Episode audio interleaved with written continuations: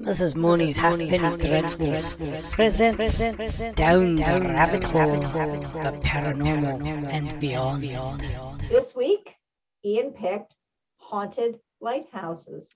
Haunted lighthouses. Right. But before we Mm-hmm. start, Ian, I need to know what happened with the piano. Because last week we were talking about the piano, or two weeks ago, because now, if people don't know too, we should mention we're once a month until September.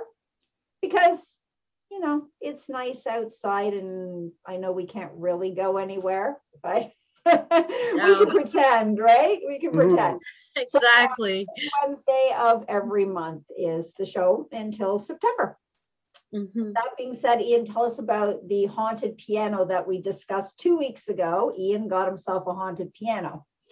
Yes. Rachel missed this, so we're going to tell you. I'm, I'm dying to hear about this. Do Yeah, tell well- Ian. Uh, we did our first investigation of it. Um, hope we had our fingers crossed, hoping that you know you'd hit the gold mine of actually seeing the keys play or hearing them play.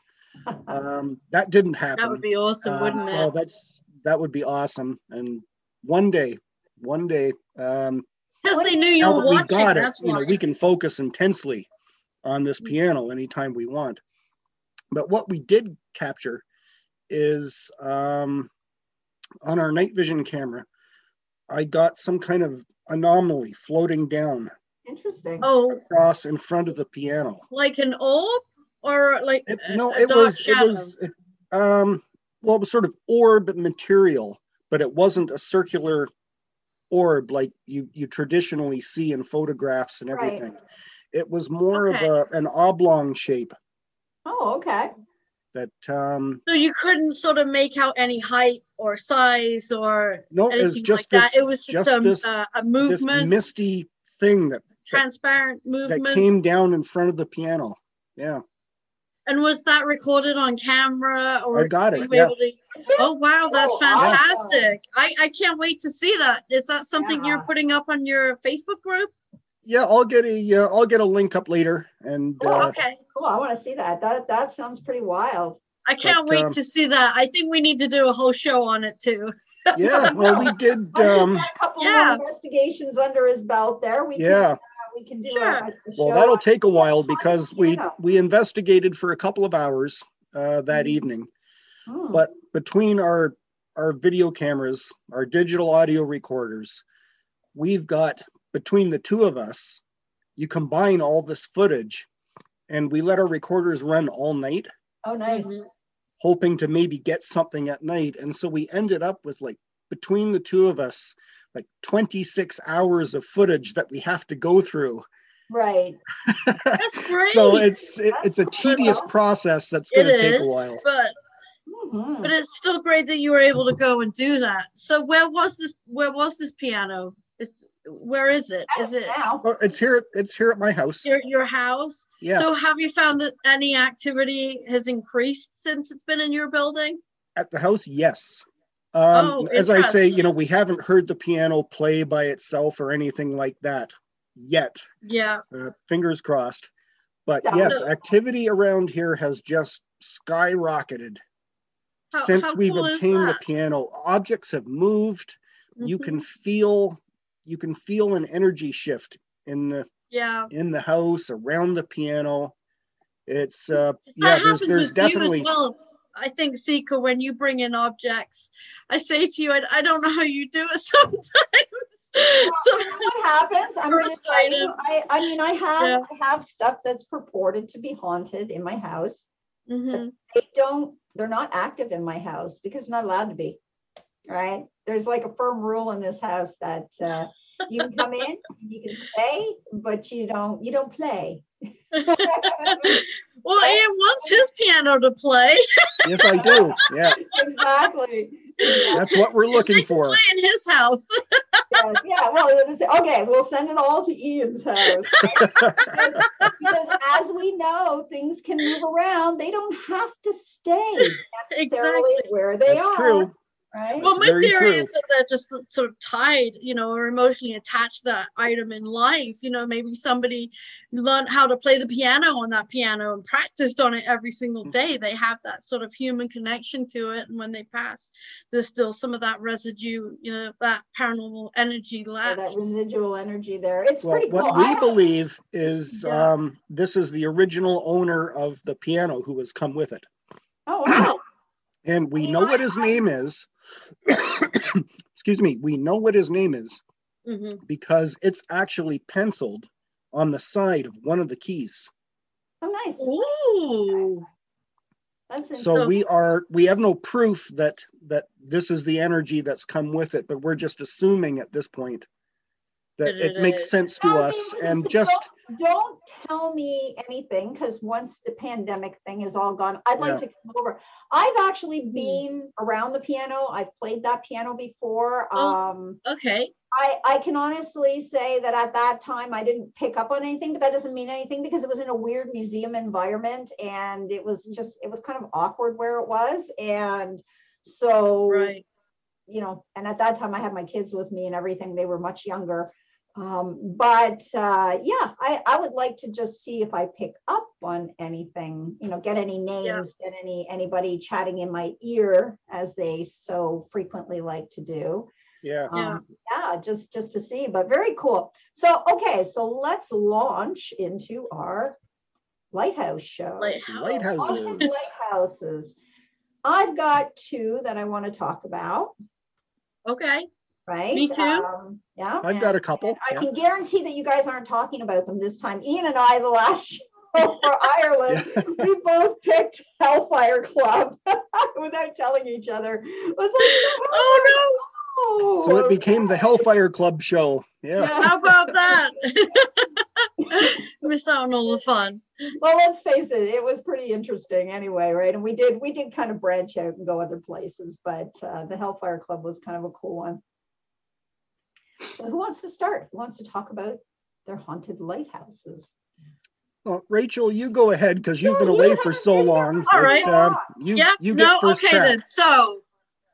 Yeah. Okay. So there's two where I used to live in Devon. Uh, I used to live in Torquay, which is where our hotel was based. It was a seasidey town, um, and there was a lighthouse that was very local to us. Um, on and I don't know if you've ever heard of it. It's called Brixham. It, yes i um, know brixham. Oh, you do? Oh, that's awesome. Okay, that's even more stepdad's exciting. from devon right so Right. Yes, your stepdad's from Exeter, yes, and that's not too far away from no, Brixham. he's been all um, right on the ha- harbor um, of Brixham and the Brixham Ma- Marina. Mhm. Um, as a teenager, we used to sort of get on the touristy boats or work work, work for the touristy boats. Um, there was a lot of uh, tourism, you know, from everybody coming from London or Birmingham. Um, and, but Brixham Lighthouse uh, and Berry Head Lighthouse were the two that I want to mention. Um, they, I don't have any like official reports of these being haunted, but I have like locals saying things like such as, you know, somebody was um, you know, strangled there and found dead, and there's been sort of Ah, issues ever since. Um, you know, a sighting of of uh, a lighthouse keeper, of a, a shadow of a lighthouse keeper up the top, and they say if you, I mean, they used to tease, you know, as teenagers, we would tease each other and say, you know, if you look up and stare at the lighthouse, you'll see that shadow of this guy in his, you know, hat, you know, uh, he used to wear this big sort of hat on his head that you know going around the lighthouse you know, um doing his rounds I'm yeah touch on that because I, that's not the first time I've heard that. So, not that my story has it, but I have heard that before. Well, Hats. that they- yeah They wore. yeah the big the big hat the big sort of yellowish hats i guess and the the they obviously the the protective coats to to We stay warm Nor'easters here. Oh North- okay Southwesters, if you're down the Oh, south. okay. Like a raincoat with a big. yeah green- The Captain Highliner green- raincoat. Yes, Yeah. the Nor'easter. It's known as the nor'easter. I hear that it is quite, you know, isolating out there in these lighthouses. They're all, you know, obviously they're they're very far out, um, and they, ca- you know, that they everything rests on these lighthouses doing their jobs. It Brixham Lighthouse is actually and Berry Head Lighthouse has actually been updated. Um, it was like originally built in 1906, um, but now it's been updated so that it can in 2019 it was converted to be LED operated. Oh, Um, so now it's apparently the reportedly the shortest lighthouse in Great Britain, Britain um, but also one of the highest, uh, Oh. being only yeah yeah it's quite short. So uh, that's the Berry Head Lighthouse is much shorter than the Brixham Lighthouse. okay. Um, they're two different uh, lighthouses that are very sort of close together. Um, but you can see it uh, out on the marina. I've been there myself and I can see this thing going. You know, you just see it out there, the light going. Um, and, you know, you, you've heard tales of it. So, uh, yeah, I think it's just, I think it's one of those things that's very much part of the community. Um, uh, I, I definitely think with the lighthouse keepers, they get very attached to these um, jobs and and live and you know those Right. those that live in a cottage. You know, I, I heard that some lighthouses come with a house, um, or some type of living quarters right there at the lighthouse, uh, and you know some problems can occur from that. Um, so yeah, uh, I, So I'll, I'll be happy to provide the with them? links. Yeah, if you need me to on on that one. But sorry, I'm sorry, Ian. What was that? I say uh, some of the lighthouse keepers even had their families with them. Yes. they That do. It wasn't just a solo job for them by themselves. That Right. Well, I I heard it can be very isolating. You know, they could go a little insane because back then they didn't have the internet. They didn't have that um, outside communication with everybody. Um, it was quite an isolating job, and obviously one mess up and people were dead. Uh, yeah. Interesting. Yeah, and that and that's sort of the thing, right? I mean, lighthouses, I think, come with their own special kind of uh, Energy. you know energy, right? Yeah. They they have um, an interesting job that they they do, but you know, some of these lighthouses are indeed incredibly remote Mhm. and you know it, i guess if you had a family if you could take it with you but a lot of times too these were just you know lone people looking after these lighthouses on their own on these rocky shorelines or out on these Yes. islands and it would have been a very uh, you know sort of life in solitude right you would have Mhm. Been uh, been I have I have heard that lighthouses seem to be a, a source for that um, paranormal activity, um, and I I would love to do a paranormal investigation right inside one. I think that's right up my street. Um, I've seen a couple of uh, I've seen footage of paranormal investigation where the investigators looking down the steps, the spiral stairs of a lighthouse, and you can see somebody like a shadow just running down the staircase with his hand on the staircase as he's running as he's running down it.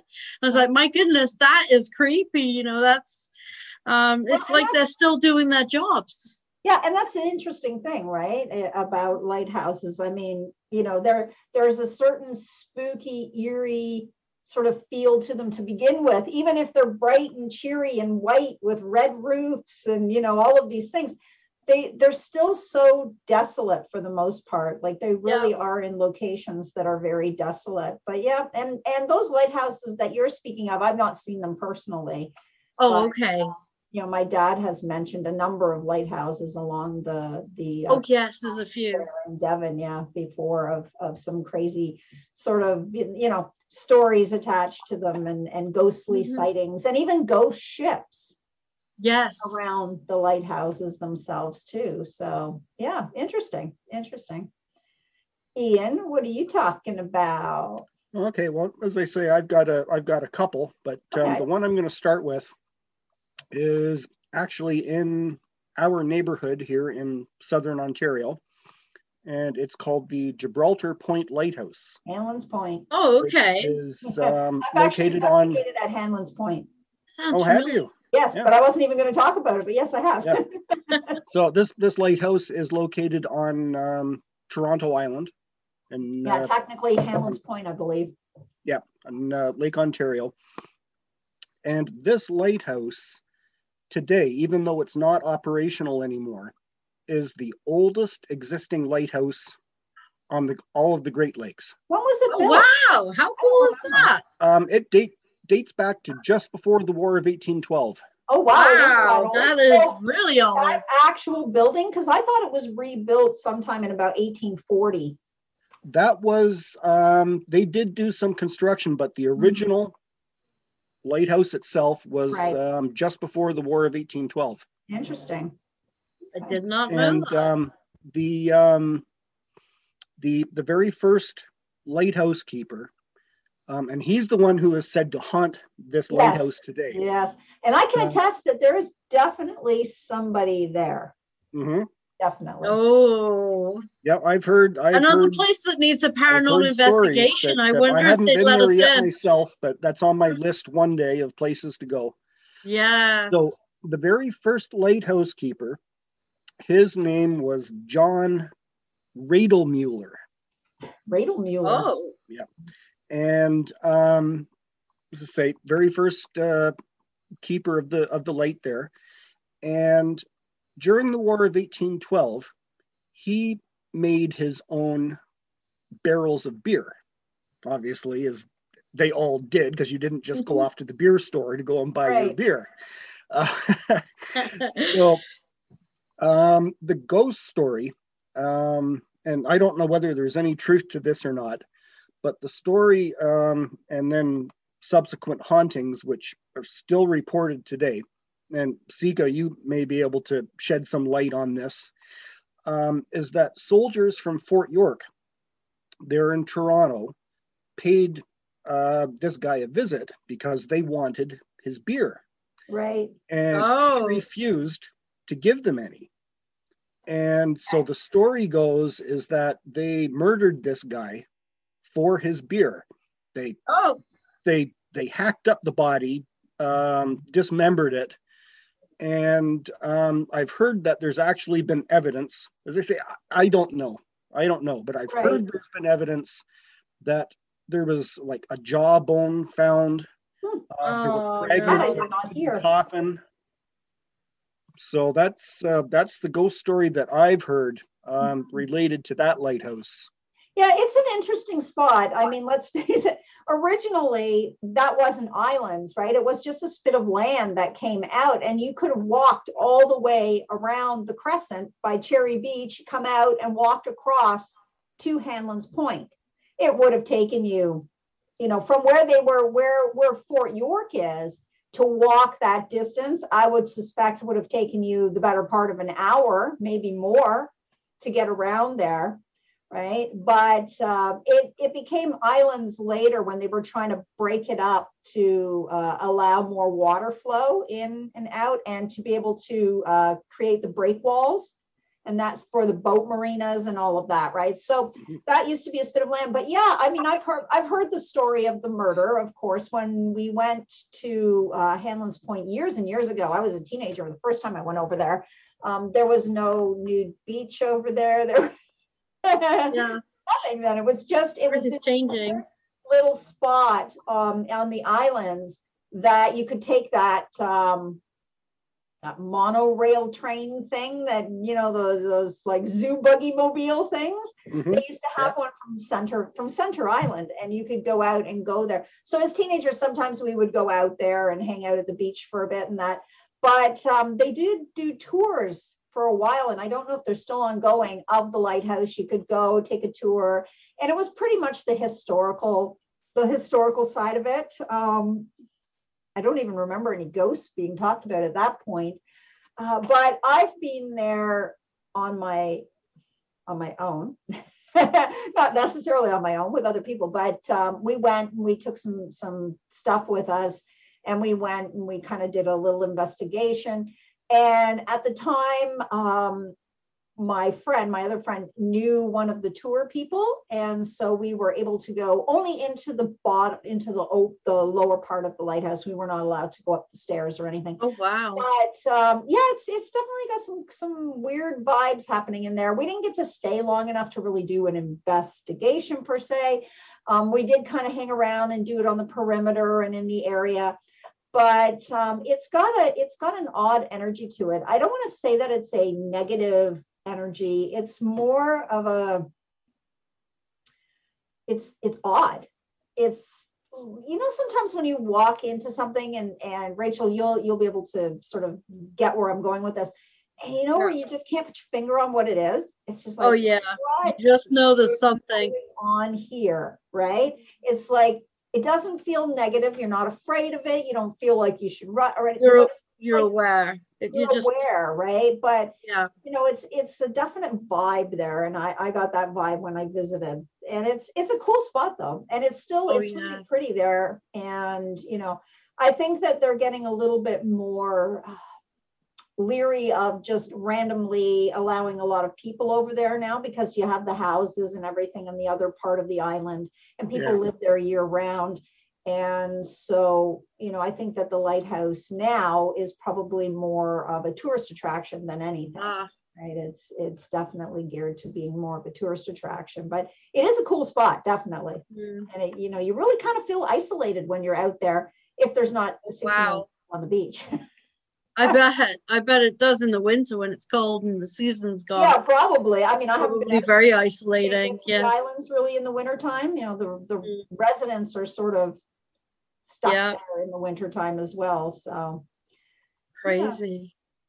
so what's your other lighthouse, Ian? Okay. Um, yeah, another one I've got here is called Execution Rocks Lighthouse.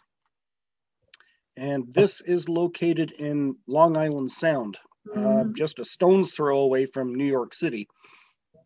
And um, again, this site dates back to forever, um, the, the American Revolutionary War. Okay. And Oh it's, right. and it's just this chunk of rock that just sits there in the middle of Long Island Sound. And there were many, many shipwrecks um, Oh. resulting from this rock before the lighthouse had been built.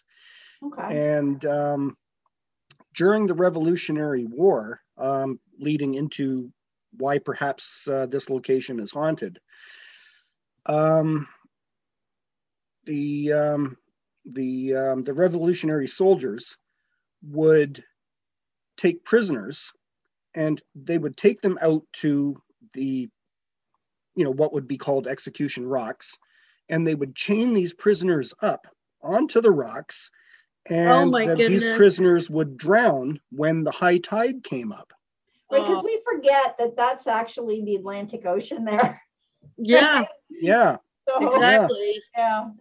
and um, so that's uh, that's the ancient past of it. Um, more recently, um, in the early 1900s, there was um, a guy named Carl Panzram, who was, Was also known as Hmm?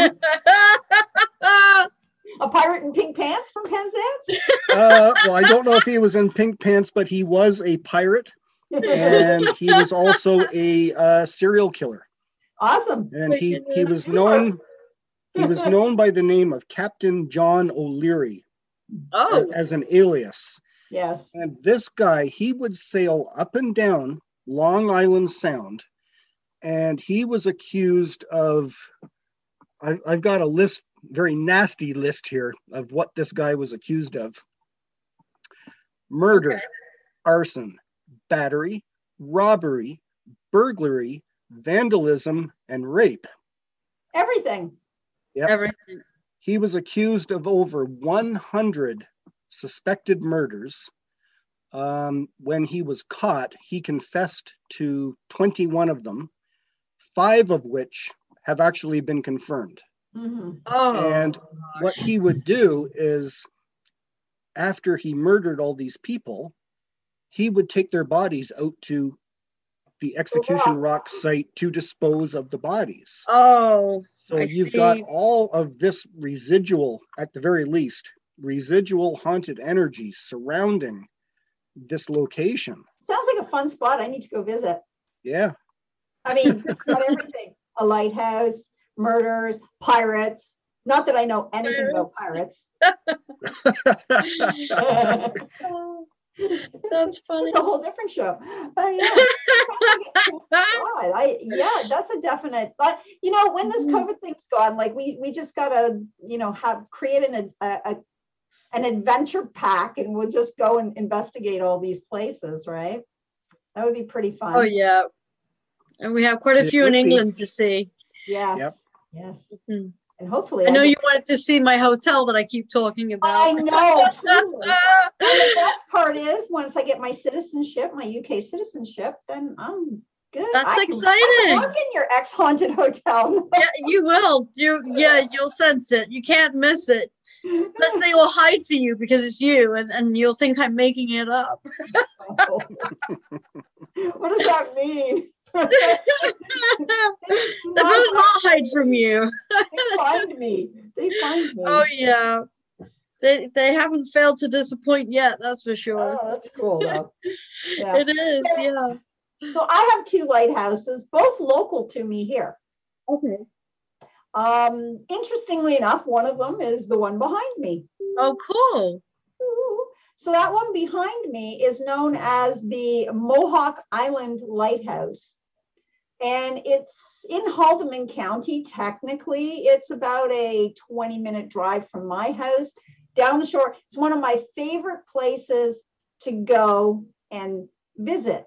And Mhm. I say this because this is on an island, so you can't get to it unless you're in a boat.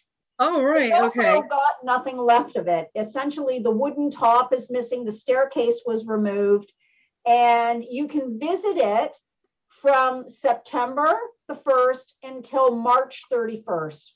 So I'm not really sure how you're going to get out there in the winter time on Lake Erie, but and I shall point out both of these lighthouses are in Lake Erie.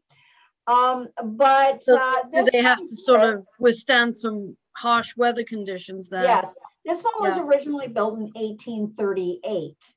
And again, because there were so many shipwrecks on Lake Erie, and especially coming towards where I live, which is in Port Colborne, but also Gravelly Bay, called Gravelly Bay for a reason. It's full of rocks. Mhm. But they erected Yeah. this lighthouse um, some distance down the waterfront from Port Colborne. And then they erected a lighthouse at a place called Port or Point, my mistake, Point Abino or Abino or however you want to say it. Um, we say Point Abino. It was named after a Jesuit priest who was there in the 1700s. He found this Fascinating. land that juts out into the lake about two kilometers long.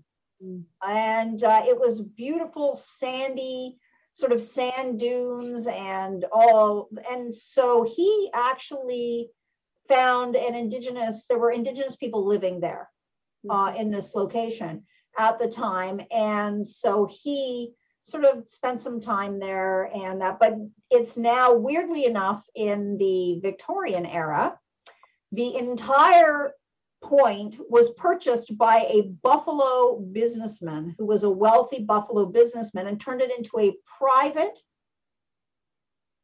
beach and cottage area. Okay. So it's still like that today. oh, It's a okay. Gated community. You can't just drive into it. Um, to go to the one lighthouse, not this one, to go to the, the uh, Point Abino Lighthouse, you have to, you have to go only in with the lighthouse. Um, I guess it's the Lighthouse Appreciation Group, and they have a, a shuttle bus.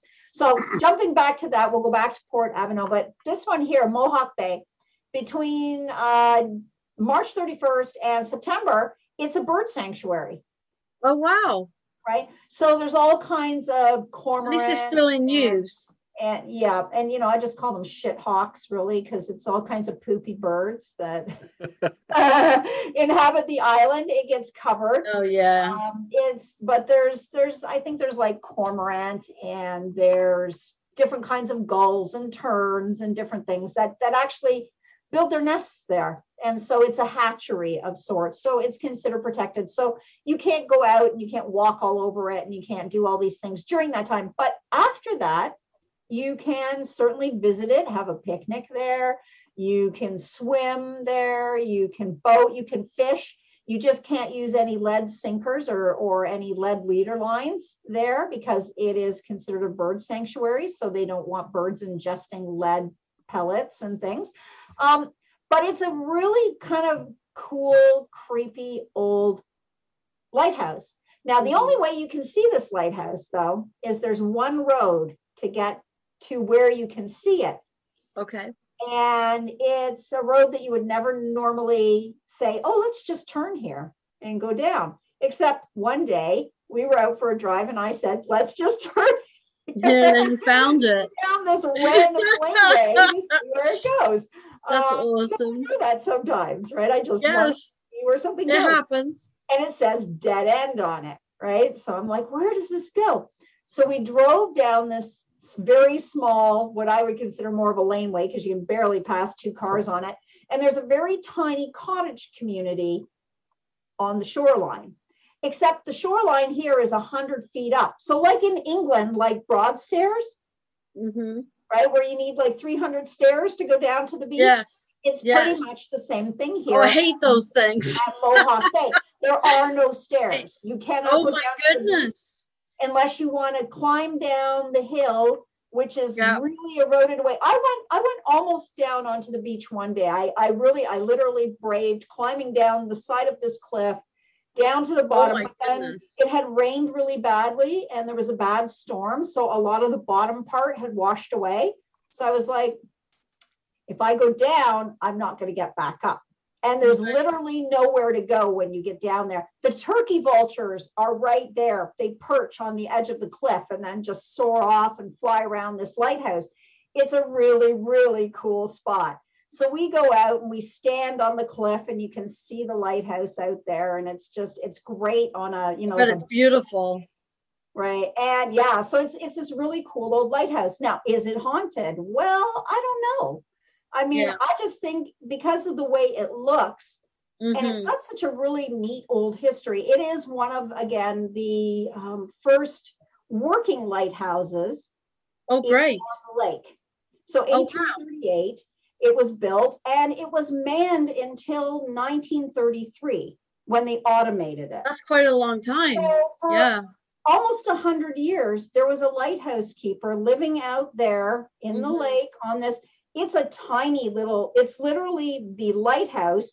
And if the water rises, it comes right up to the base of the building that you would have lived in. So the island is completely submerged in water. It's a big chunk of rock. So it sits on this big chunk of rock. Oh, wow. So over the years, there's been a lot of shipwrecks right nearby it.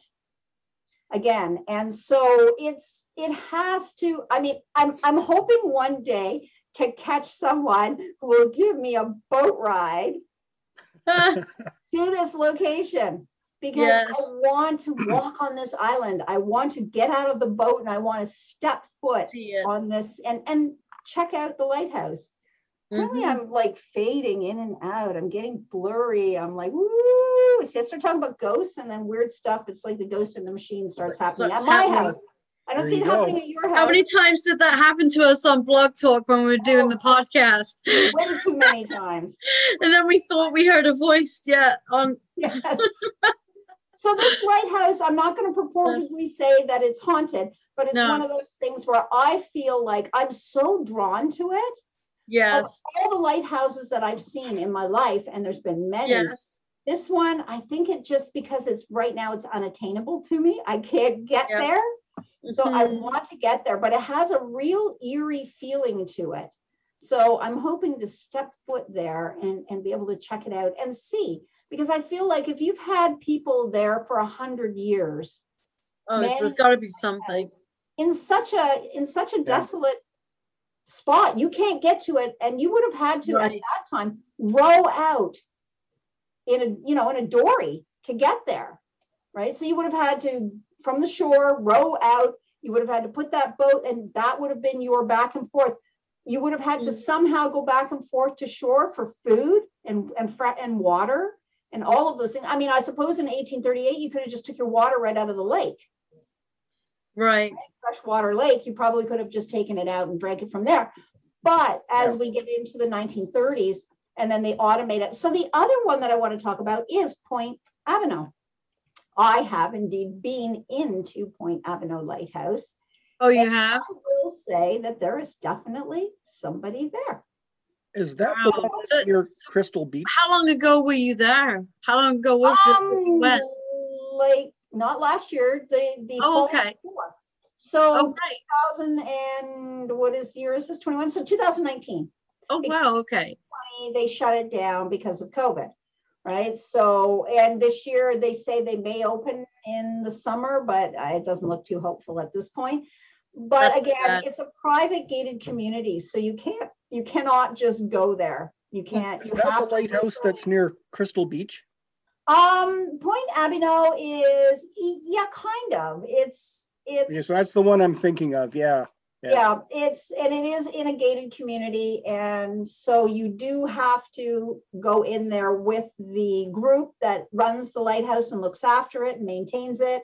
Um, you pay, you get on the shuttle, you go, they do a tour of the lighthouse. It's actually a really great spot. It's the cutest, prettiest, and it's the picture on Facebook. That is Point Abino Lighthouse. That's my photograph when I was there. I'll have to take a look. It's the most adorable Yeah. little lighthouse that you've ever seen. It's not a huge lighthouse, but Okay. the lighthouse keeper's house originally, um, that was a light boat. That's another Oh. really dangerous spot on the lake there. So there was a lot of shipwrecks happening.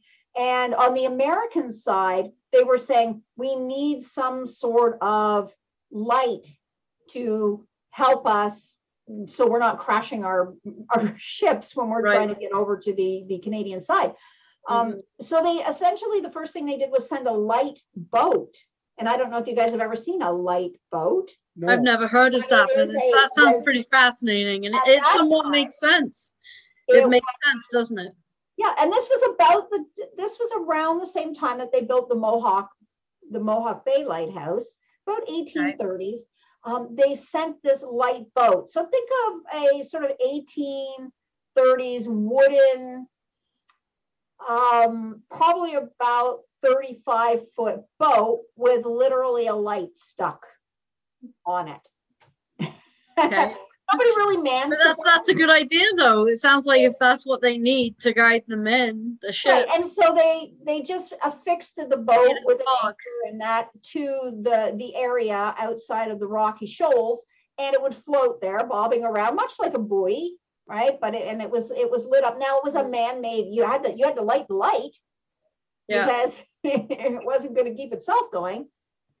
So they would go out every day and light the light, and then you know what it would it would burn out. And I'm sure that somebody would have had to stay there overnight with it because if the light went out for any reason, somebody would have to relight that light. There's not too much information on this location, but ultimately what happened is that sunk.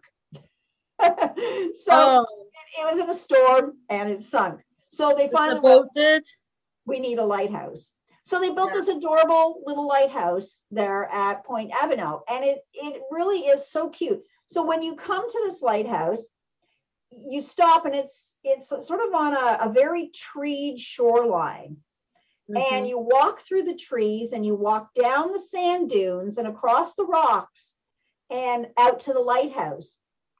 But you can't always do that because, weirdly enough, when the lake level rises, the lighthouse is now on its own island.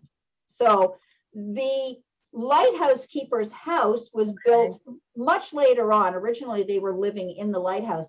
They built a house which Oh. stands beside a beautiful arts and crafts style home um, Oh, that the wow. lighthouse keeper would live in. He rigged a line, literally a pulley chair line from the house to the island. He would get in the chair, pull himself across to the wow. lighthouse. Wow. Because This, when it was cut off by the high water, that was the only way to get there. So it's That's- like, that's that cool incredible. story, right? Now, when we were there and we went on the tour, we were so lucky. There was only like four people. It was like Oh, we Just picked the first- first tour of the day was like 10 o'clock in the morning, and it was a really chilly October day, Oh, right. right? So like nobody really wanted to go out into the, the water and, and do this. So it was really good. There was like four of us, um, plus the tour guide. Take the win. but we went in and we got to walk around and there's a museum on the main part now of the of the lighthouse but it was really nice because the tour guide had told us where the lighthouse keeper lived and he had an office there and his desk and all of these things and there had been i think there was 10 lighthouse keepers from the time that it was built until it was retired in 1960 so it essentially in 1960 they stopped using it because they put in um, new buoy lights and new you know sort of modernized um, tracking and that for the ships right? So there was a there was a better way to let them know don't go here. So the lighthouse got shut Figured down. it out.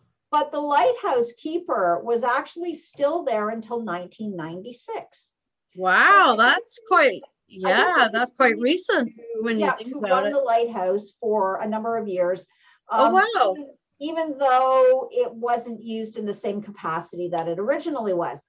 But the interesting thing is, is that this is the supposed, not this gentleman, because this old lighthouse keeper actually lives in my town. He's here. He moved from. Oh, my goodness. Oh, And he moved to my, to. to Small world.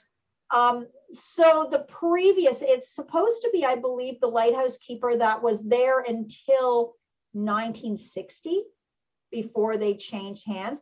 So he was there for some 15 or 20 years.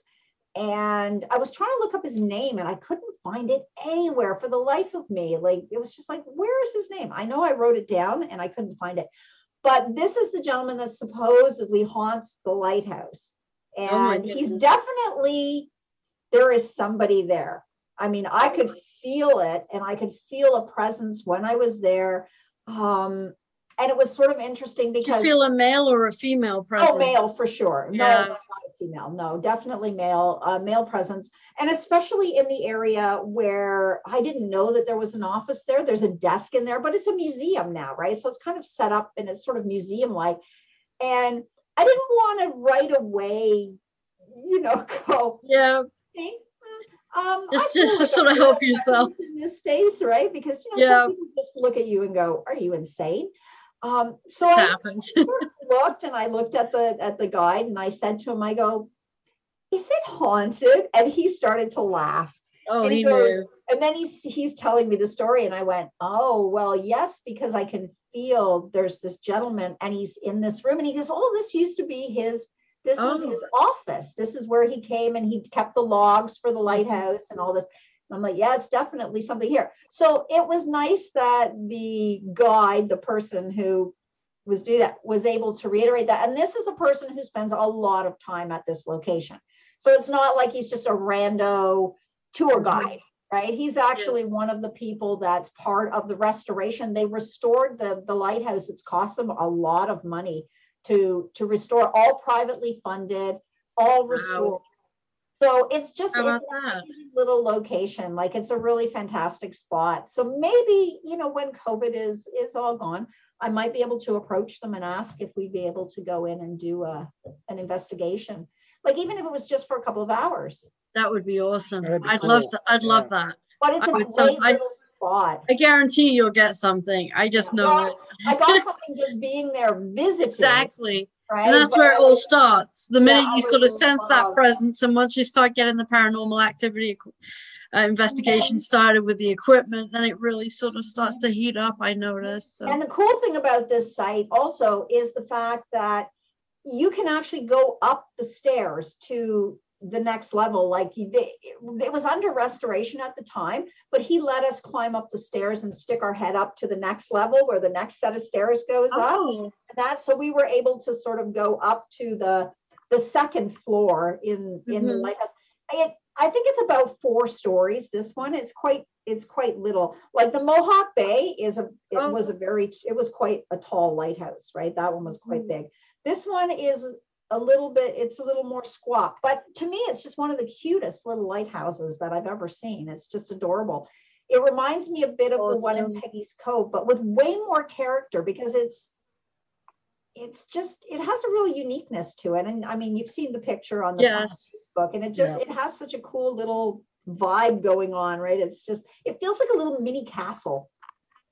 Almost, right? I love those types of places. Yeah, it's a really cool Lots spot. of those in England. but you know those are a couple of lighthouses that i know like obviously Mhm. gibraltar the gibraltar lighthouse there on and the toronto islands um but i mean i've been to so many lighthouses in my life like to the lighthouses in prince edward island and peggy's cove and um, there's another couple of really great lighthouses in massachusetts and maine that i've been to. Um, those ones more as when i was a kid. And we used to go down there and vacation and that but i still remember them. Like i don't know i'm really drawn to lighthouses but then you know i'm really drawn to pirates and water and the whole thing. Yarg. so, so, you know Yo-ho. yo ho i have relatives who were pirates what can i say um yeah I know you have uh, lots of relatives that were lots of things. well it's just really interesting though because i Yeah. have pirate relatives that people can look up and they're known like george ross who was blackbeard's master gunner That's really cool. And his voice can be heard through print in the trials of Blackbeard and in the trials of uh, Stede Bonnet. And my, he would be like a great uncle, probably 10 or 12 times back, because this is early 1700s, um, speak How words. cool is that? It's actually recorded in history, right? Oh my goodness. Mouth in the court. So that's kind of a really cool moment that, uh, yeah, you know. That's really exciting. Yeah, he was, I mean, he was tied to a post and See, I know about your Scottish roots. I know about those. Yeah. well, and yeah, I mean, Scottish, you know, and, and that's kind of the cool thing. I mean, the Ross clan is pretty huge, Mhm. right? You know, pretty massive. But, you know, so when I was a kid, we used to travel around to all these places and, um, you know, kind of go and visit where our family was or had been and been up and down the eastern seaboard of the US. And I've seen some pretty wild lighthouses. So England's got some really cool ones. And I mean, you get in the ones- Mediterranean too. Um, around Yeah. Spain, I've been to Ba- Barcelona and Oh, really? lighthouse, I believe, right there. Yeah. Oh, wow. Um, Italy's got some fantastic lighthouses, I think. Mhm. Um, yeah, and that it's just gorgeous structures, and you just have to appreciate the architecture that went into them. You know. They're very unique in yeah, that's it. That's what I like about them. I'm I'm curious as to you know why some are conical, why some are square. Why Yeah. you know there there just seems to be you know some have very wide bases and get really really super Right. narrow at the top with just a light. Others Mhm. literally have like that that walk. Uh, so that you Yeah. could light the light and you could move around, you could do all those things. So I mean, there's varying styles, and I guess it depends on their the need for the Mhm. lighthouse, right? What, Yeah. what was its need? What was its, um, you know, I guess a shorter lighthouse meant that you didn't have so many obstacles because the Port Abino lighthouse is quite little, but the Mohawk Bay lighthouse is quite tall. So it really would have been able to be seen from probably Yes. US side of Lake Erie. Mm-hmm. Whereas the Port Abino Lighthouse, you probably wouldn't have saw that until you came around by Crystal Beach and by Ridgeway and into that area.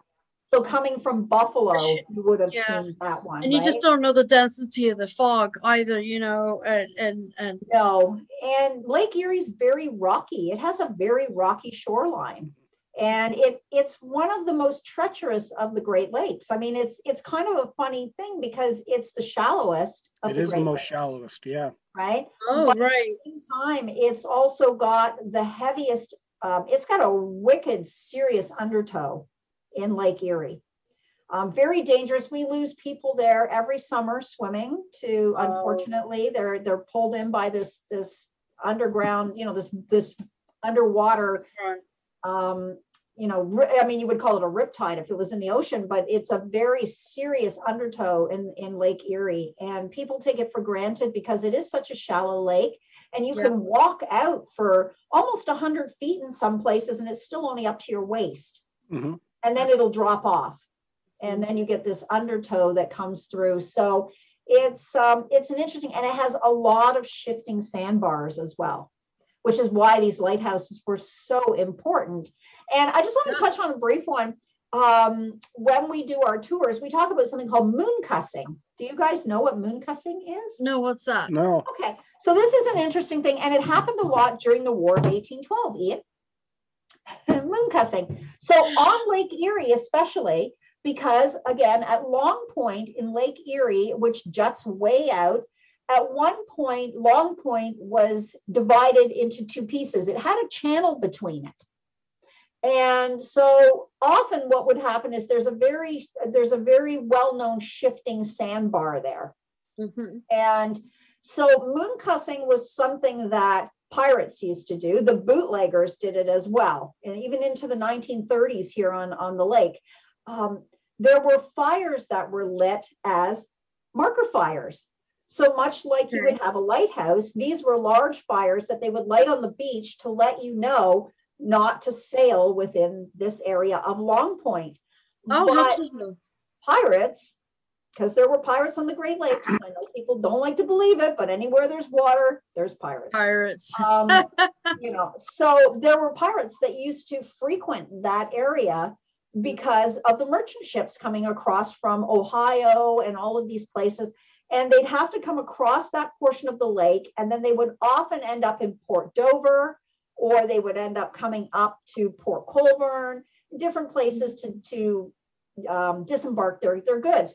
So these pirates would actually go out to the points along Long Point where the, the morning fires were lit and they would move them. They would take Oh them, no, that's Also, naughty. like false fires. That's naughty.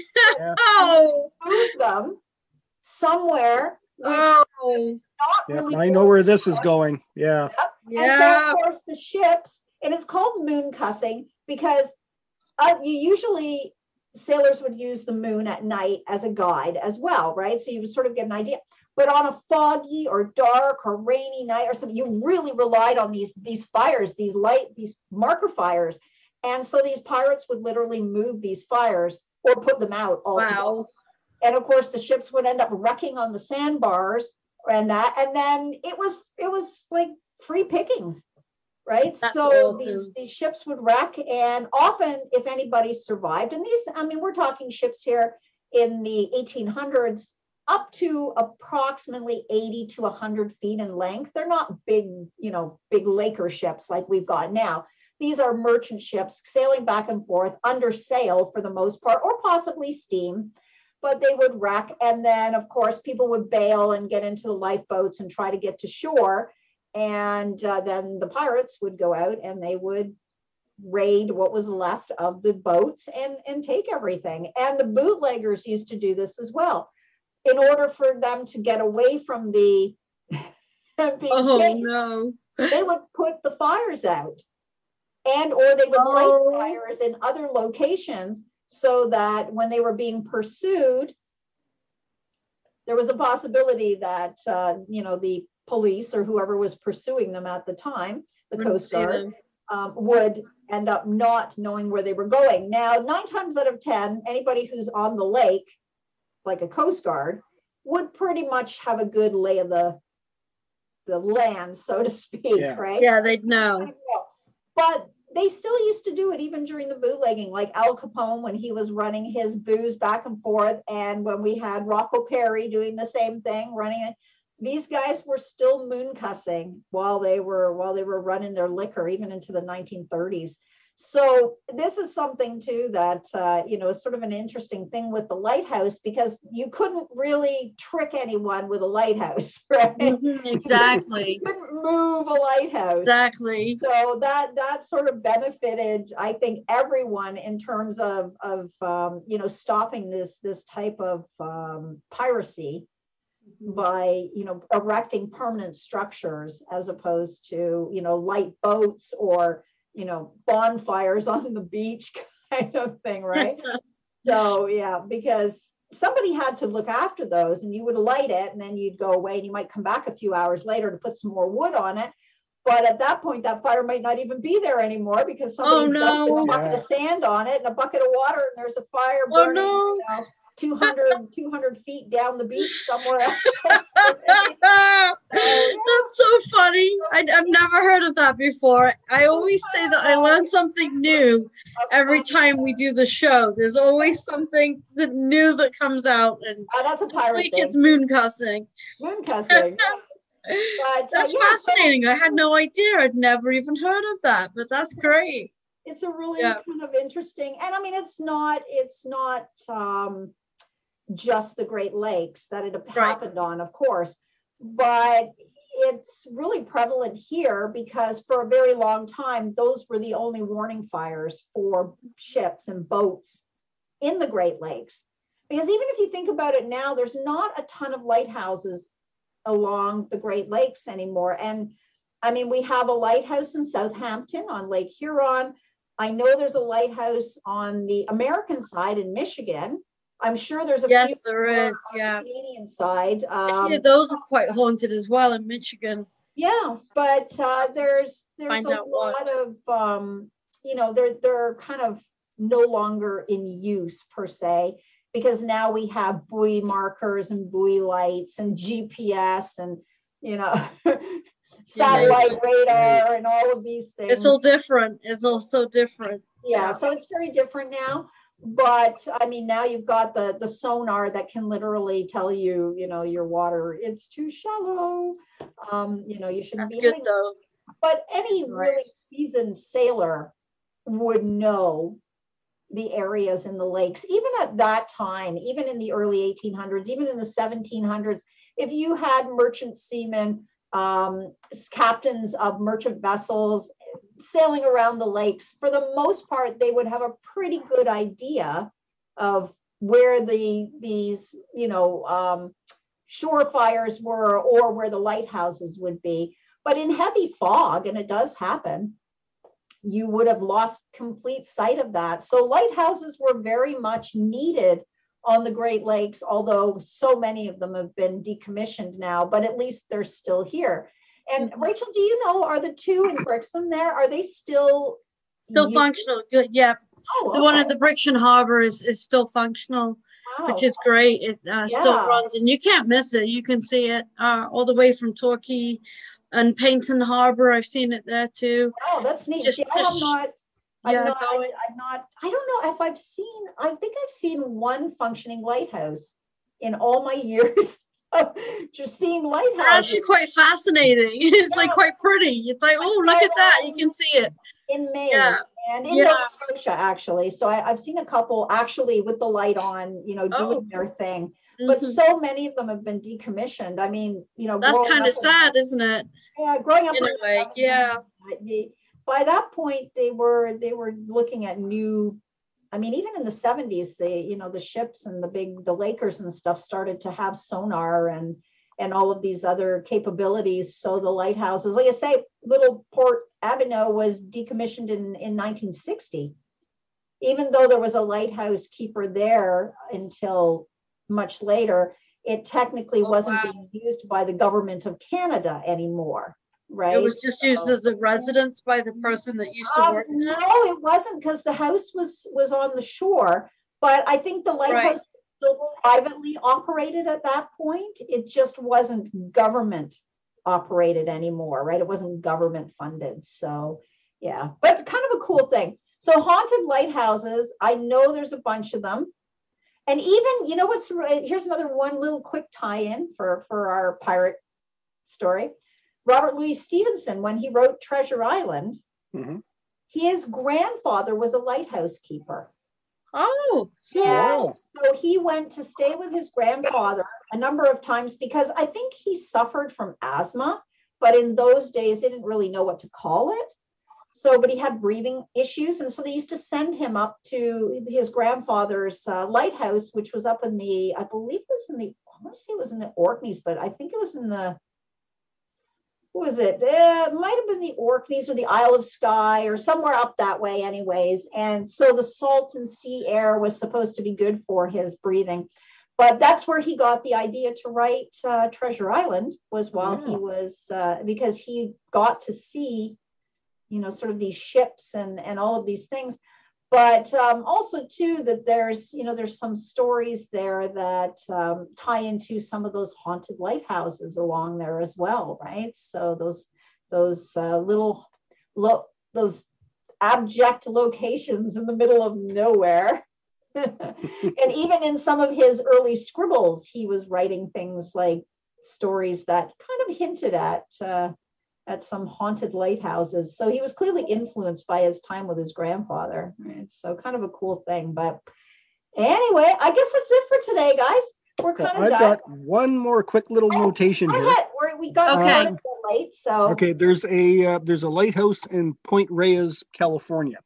okay. Oh, okay. Just north of San Francisco, right on that that off the number one highway that that goes up the coast. Okay. And um, now, the lighthouse is not haunted, at least that I'm aware of, but there is a ghost story connected to it Oh, okay. because you know that I'm a huge fan of John Carpenter and and his movies. right. Well, this lighthouse at Point Reyes was the filming location for John Carpenter's film called The Fog, Oh, which yes. was Okay. Oh, I didn't ghost know. Story. okay. Cool. So it's an interesting, just cute little cute. little tie-in That to, was very the ghost cute. stories. I love it.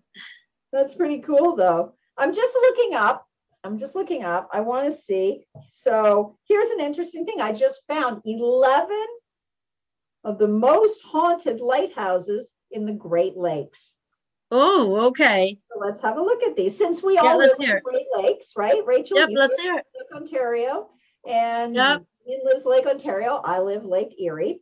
So uh, it says that, of course, it was once the hub for major shipping. We know that. So Big Bay Point Lighthouse, which is in uh, Marquette, Michigan. So that one is purported Michigan again. Yeah. very, very haunted. Uh, we then have Whitefish Point Lighthouse, which again is at Paradise, uh, Michigan on Lake Superior. Oh, wow. So Okay. that one's Lake Superior. Mhm. And oh, and the other one is Lake Superior as well. So the first Oh, two are. Lake Superior. So we're going from the Lake Superior down, obviously. All right, so let's see what we've got next. Point Iroquois Lighthouse, which is Lake Superior. Apparently, Lake Superior has a lot of haunted lighthouses.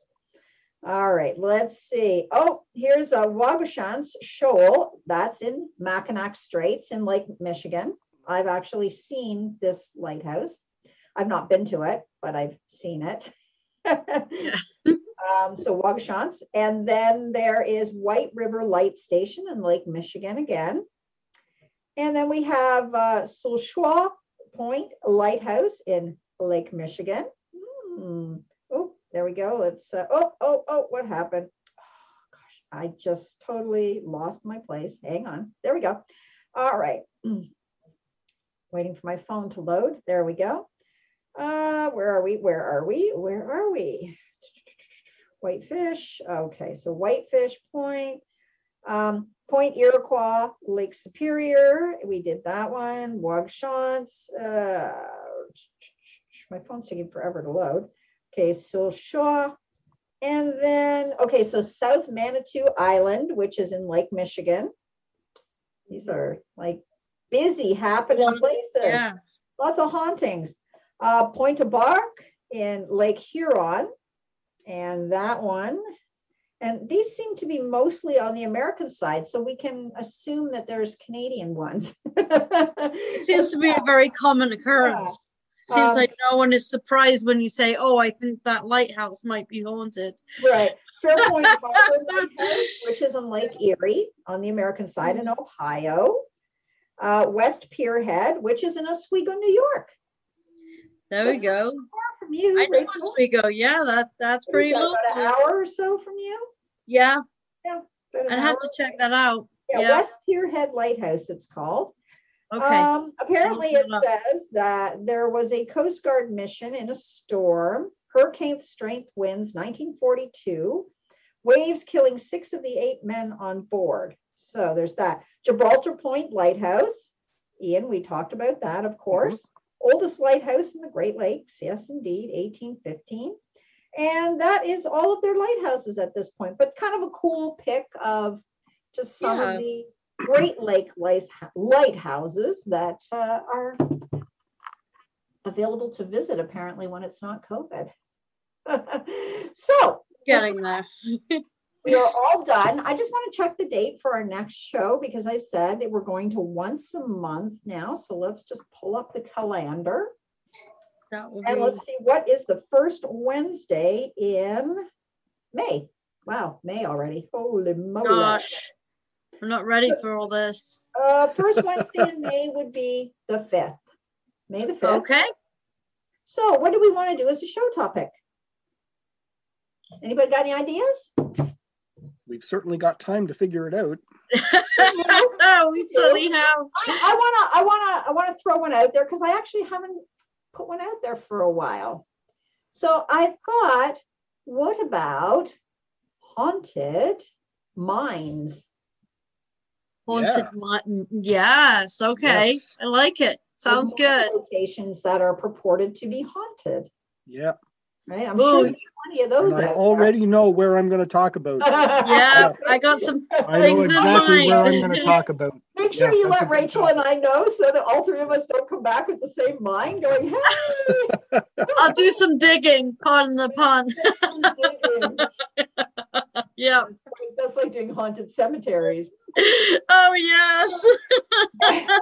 All right, everyone. Well, thanks again for tuning in to great. down the rabbit hole where you know we we take our paranormal stuff seriously. We just don't take ourselves seriously.